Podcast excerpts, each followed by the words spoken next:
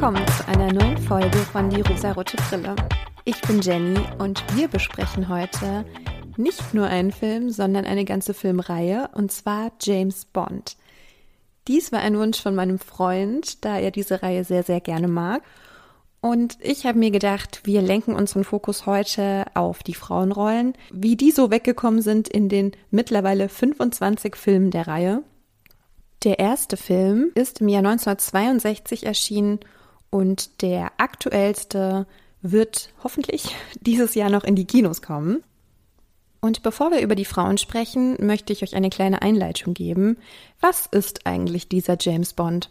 James Bond ist eine bekannte Filmreihe mit sehr hohem Ansehen.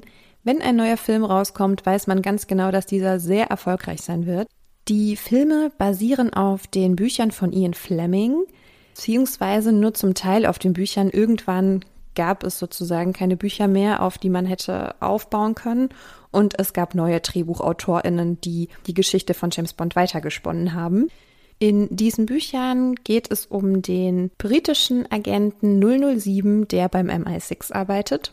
Und James Bond wird als ein Alleskönner dargestellt. Also er ist ein Agent, er kann sehr viele Dinge unfassbar gut. Er ist ultrasportlich, er kann Helikopter fliegen, Skifahren, Boot und Autos fahren, alles ohne Probleme. Er hat großes fachliches, spezifisches Wissen aus absolut jedem Bereich und er reagiert in jeder Situation sehr souverän und kann währenddessen natürlich auch auf seine Gegner schießen oder diese ausschalten. Er hat offensichtlich keine Schwächen. Er ist einfach der absolute Ultraheld. Und die meisten Attribute aus den Filmen von James Bond kennen wir alle, auch wenn wir nicht alle Filme in Gänze gesehen haben. Es gibt diesen berühmten Satz, mein Name ist Bond, James Bond. James trinkt geschüttelten und nicht gerührten Martini.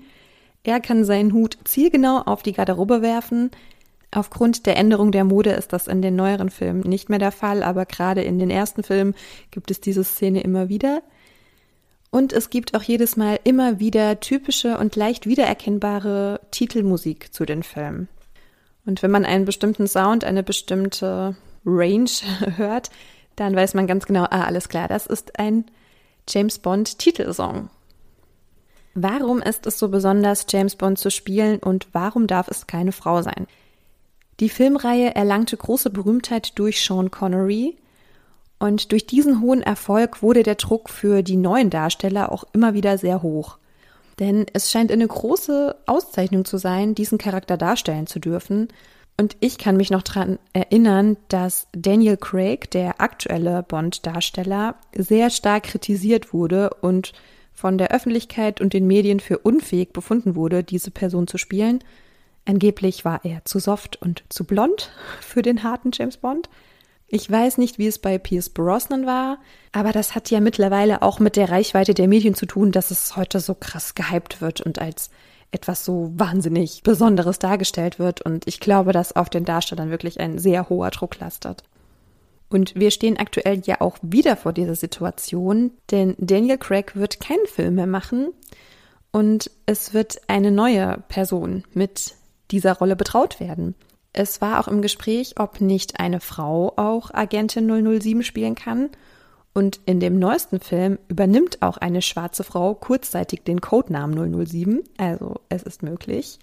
Aber ja, ihr werdet euch sicher schon denken können, wie geil die Öffentlichkeit diesen Vorschlag fand. Eher nicht so prall. Die Produzentin versicherte, dass es zu 1000 Prozent ein männlicher Darsteller sein wird. Sie sagte, und ich zitiere, er kann alle Hautfarben haben, aber es wird ein Mann sein. Okay, wow, danke schön. Danke, dass er alle Hautfarben haben darf. Das ist nett. Als ob es so absurd abwegig ist, dass eine Frau genauso cool und clever wie ein Mann diesen Agenten spielen könnte, beziehungsweise diese Agentin. Die Medien haben schon viele Vorschläge gemacht, wer denn Craigs Nachfolger sein könnte. Und es gab viele, wo auch ich irgendwie denke, nee, das kann ich mir gar nicht vorstellen. Und bei manchen denke ich mir so, ja, das passt schon ganz gut. Und ähm, ich lege mich jetzt fest, es wird Idris Elba. So, nun möchte ich aber zu den Frauenrollen bei James Bond kommen. Allgemein kann man zu den Frauen in den Filmen sagen, dass sie die Story eher nicht bzw. wenig voranbringen. Es gibt ein paar kleine Ausnahmen, auf die werde ich gleich eingehen. Die Frauen, die mitwirken, sind oft viel, viel jünger als James Bond. Aber sie stehen natürlich alle auf ihn. Alle lieben ihn und finden ihn ganz großartig, weil er ist einfach James Bond. Er ist der tollste Mann der Welt.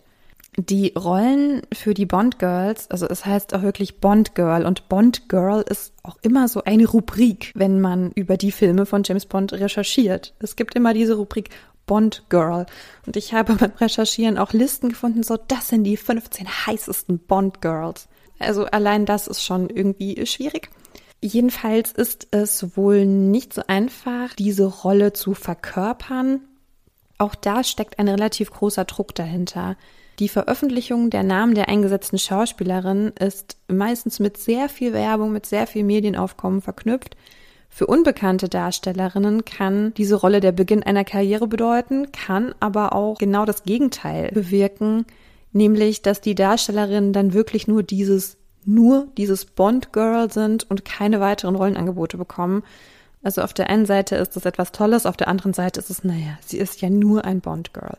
Und die meisten Bond-Girls, also die meisten Frauen, die in den Filmen mitwirken, sind meist Opfer, die von ihm gerettet werden. Oder sie sind ein Opfer, das getötet wird. Also sehr viele Frauen sterben und sterben auch für ihn. Es sind auch oft Agentinnen, die entweder auf seiner oder auf der gegnerischen Seite sind. Sie dienen aber eher nur als, ich nenne es jetzt mal, schmückendes Beiwerk und nicht wirklich als eigenständige Person, die etwas für die Geschichte voranbringt. Und ich habe mich gefragt, ob sich das nicht vielleicht im Laufe der Jahre verändert bzw. gebessert hat. Denn der erste James Bond-Film, James Bond jagt Dr. No, ist im Jahr 1962 erschienen. Und wir haben jetzt das Jahr 2021. Das sind genau, oh Gott, ich muss rechnen, 59, 69 Jahre? 59 Jahre, ne? Oh Gott, wow, ich bin, ich bin nicht so gut im Rechnen. Aber ich hoffe, ihr seht es mir nach. Also sagen wir mal, es sind knapp 60 Jahre.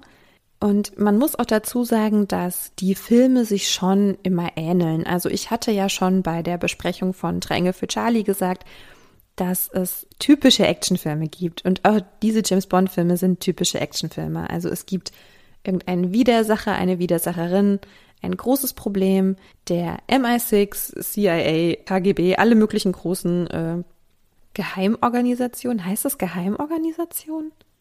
Nee, so heißt es nicht. Wie heißt es denn? Wir nennen es einfach Geheimorganisation. Schicken ihre AgentInnen und es gibt ein Problem. Die ganze Welt muss gerettet werden vor irgendeinem Angriff, vor irgendeinem bösen Widersacher.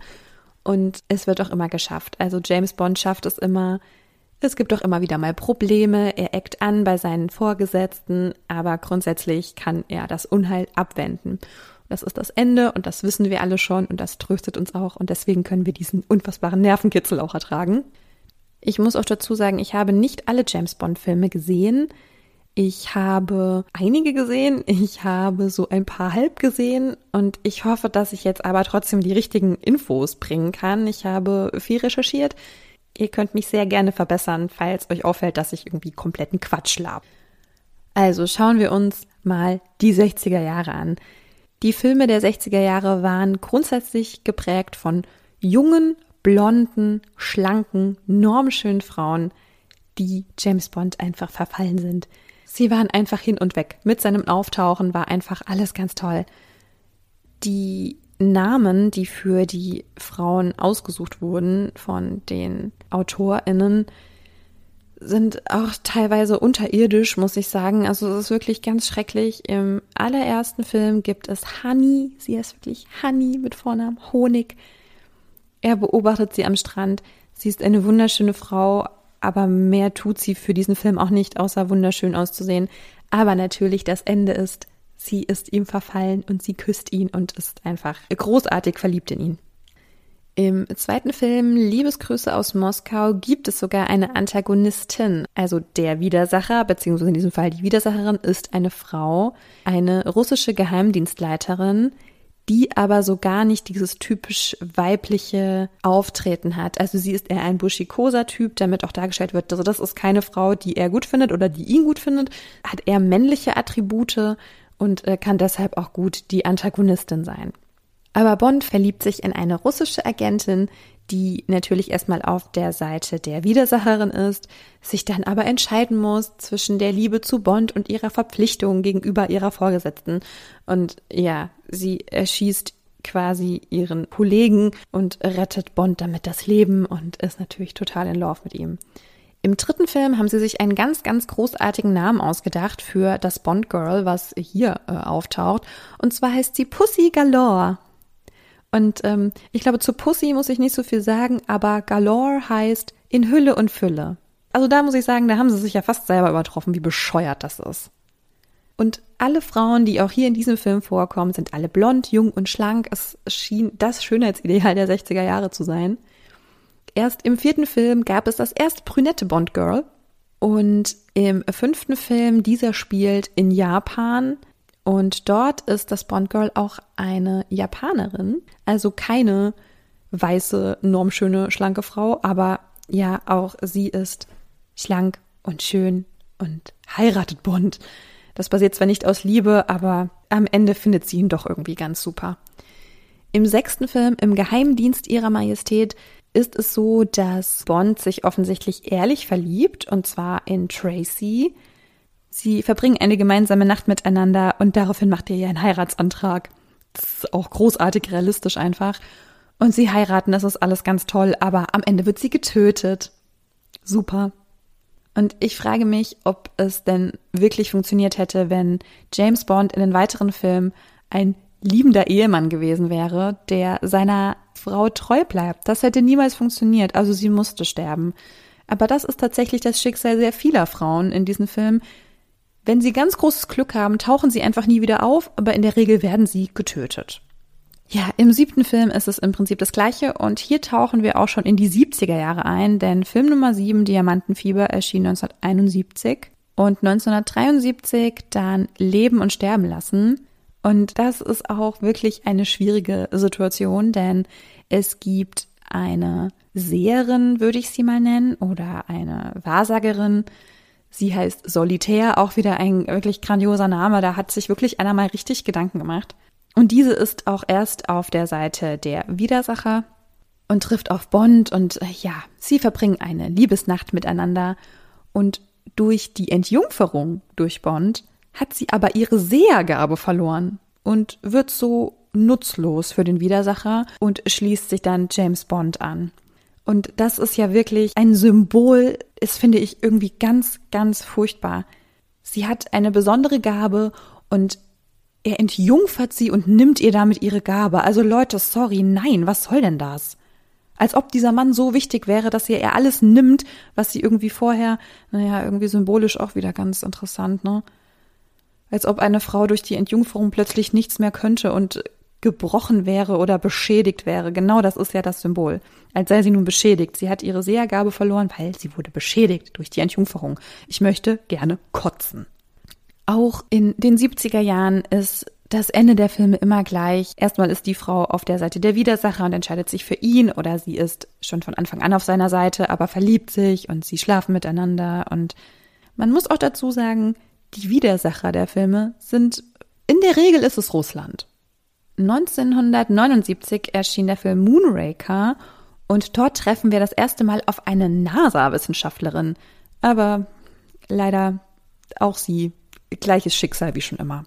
Im zwölften Film von 1981 trifft Bond auf Melina. Sie könnte seine Tochter sein. Sie ist safe 20 Jahre jünger als er. Aber hey, klar, was soll ich sagen? Da ist die große Liebe da, da wird geknutscht und da wird sich verliebt. Ist doch logisch. Im Jahr 1983 erscheint der Film Octopussy und über Namen, ne? wir lassen es einfach, wir reden nicht über die Namen, aber Octopussy ist eine Frau und sogar diesmal eine normschöne Frau. Und der Filmtitel ist der Name dieser Frau. Das ist schon mal ziemlich besonders, finde ich. Sie ist eigentlich die Antagonistin. Natürlich verliebt sie sich ja am Ende in Bond und alle sind irgendwie gut, weil sie entscheidet sich für die gute Seite. Bla bla. Auch im Angesicht des Todes, auch wieder die Frau, am Ende wird sie wieder geschnappt und ist verliebt in ihn auf jeden Fall. Es ist immer wieder das Gleiche irgendwie. Sie, es gibt eine Frau, sie verliebt sich in ihn. Der Widersacher ist auch einfach immer Russland. Okay, überrascht es uns, es sind amerikanische Filme, aber ich möchte so ungern so Klischees aufrechterhalten, aber hier finden wir sie einfach wieder. Auch wenn wir jetzt so langsam in die 90er Jahre kommen, der letzte Film in den 80ern erschien 1989, auch da alle Frauen sind hübsch und das scheint so ihr einziges und wichtigstes Attribut zu sein. Dann gab es eine längere Pause an Film und 1995 erschien Golden Eye. Hier passiert etwas Tolles, auch wenn der Rest wie immer ist, alle, ja. Aber Bond hat in den Büchern und auch in den Filmen einen Vorgesetzten und dieser wird mit M abgekürzt. Und M wurde in den vergangenen Filmen immer durch einen Mann verkörpert, aber jetzt, ab 1995, ist es eine Frau, gespielt von Judy Dench. Und sie schlägt auch etwas andere Töne an als ihre Vorgänger, denn sie macht Bond bei ihrem ersten Auftritt klar, dass sie ihn für ein, Zitat, Relikt des Kalten Krieges und einen sexistischen, frauenfeindlichen Dinosaurier hält. Ich bin verliebt, ich finde sie großartig. Und auch das zeigt ja eigentlich, dass die Bezeichnungen der Figuren, also ob es nur 007 oder M oder Q oder wie sie alle heißen, das sind ja nur Namen oder Codezahlen, Codebuchstaben und auch diese können von Frauen dargestellt werden. Das ist eigentlich gar kein Problem. Judy Dench hat das gezeigt, sie war eine großartige M. In Der Morgen stirbt nie hat das Bond Girl 10 Minuten Filmzeit. Da haben sich die FilmemacherInnen auch gedacht, jo, das reicht, das ist in Ordnung. Und mit Die Welt ist nicht genug sehen wir Sophie Marceau als die Antagonistin von Bond. Sie ist Electra King und das ist der erste Film, bei dem das Bond Girl zu den Bösen gehört, bei den Bösen bleibt und von Bond getötet wird. Das ist sehr besonders. Das hatten wir bisher noch nie. Wir hatten in Octopussy die Antagonistin Octopussy, die sich aber am Ende für Bond entschieden hat und doch irgendwie ihm verfallen war. Das haben wir aber hier nicht. Elektra bleibt standhaft. Sie lässt sich von ihm nicht irgendwie verführen. Also ja, sie lässt sich von ihm verführen. Natürlich lässt sie sich von ihm verführen. Aber sie lässt sich nicht auf seine Seite ziehen. Und das ist besonders. Denn sie nutzt diese vermeintliche Liebschaft, um ihn reinzulegen und das funktioniert auch ganz gut. Aber auf der anderen Seite wird auch hier wieder dargestellt, ja, Frauen können mit ihren Reizen irgendwie alles erreichen und sie sind ja so schön und so sexy und sie treiben die Männer ins Verderben. Ja, geschenkt. Aber sie ist das erste Bond-Girl, das Dominanz gegenüber dem Geheimagenten gewinnt. Und das ist ziemlich gut. Und man hat das Gefühl, es wird immer besser. Im Jahr 2002 erschien der Film Stirb an einem anderen Tag. Und hier ist Halle Berry die erste Black Woman of Color, die ein Bond-Girl spielt. Und das ist auch erwähnenswert. 2002, wir können sagen, ja, es ist ein bisschen spät, aber besser spät als nie. Wir wollen auch die guten Sachen loben. Aber so großartig ist es dann doch nicht, denn auch sie verliebt sich in ihn und es ist das typische Filmende. Es ist einfach wie immer.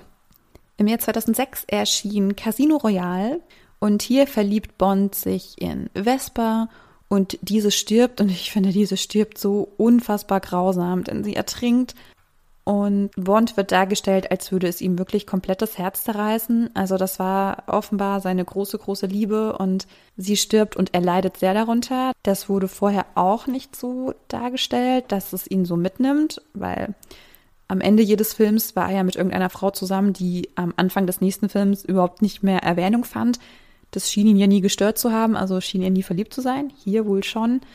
Ja, aber Vespa wird beim Pokern als Ablenkung benutzt, weil sie so schön ist, soll sie die Männer ablenken vom Spiel. Also sie ist auch nur ein Objekt, was hier funktionieren muss. Aber um etwas Positives bei diesem Film zu sagen, Felix Leiter, das ist auch eine Figur, die in den Filmen immer mal wieder auftaucht. Der ist CIA-Agent und wird jetzt ab diesem Film, also ab 2006, von einem Man of Color dargestellt. In Ein Quantum Trost ist das Bond Girl eine bolivianische Agentin, also mal keine russische Agentin, ist ja schon mal was, aber ja, sie wird gespielt von einer Ukrainerin.